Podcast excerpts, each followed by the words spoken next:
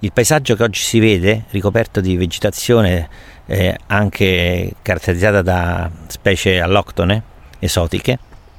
introdotte accidentalmente o volutamente dall'uomo,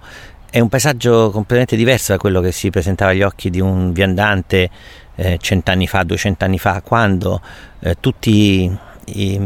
i monti della Farnesina erano quasi completamente spogli perché l'utilizzo del legno era, una, era, fondamentale per la sopravvivenza della popolazione e quindi eh, era anche l'unico modo per ottenere un fuoco. E quindi a parte gli impianti di pineta eh, di alcune importanti famiglie nobili che potevano permettersi di, eh, di avere queste attività eh, oltre alla produzione sui grossi latifondi di grano e altri materiali per eh, l'alimentazione, ecco, il paesaggio è cambiato molto proprio perché mh, questa, questa, pressione non c'è più e oggi sono presenti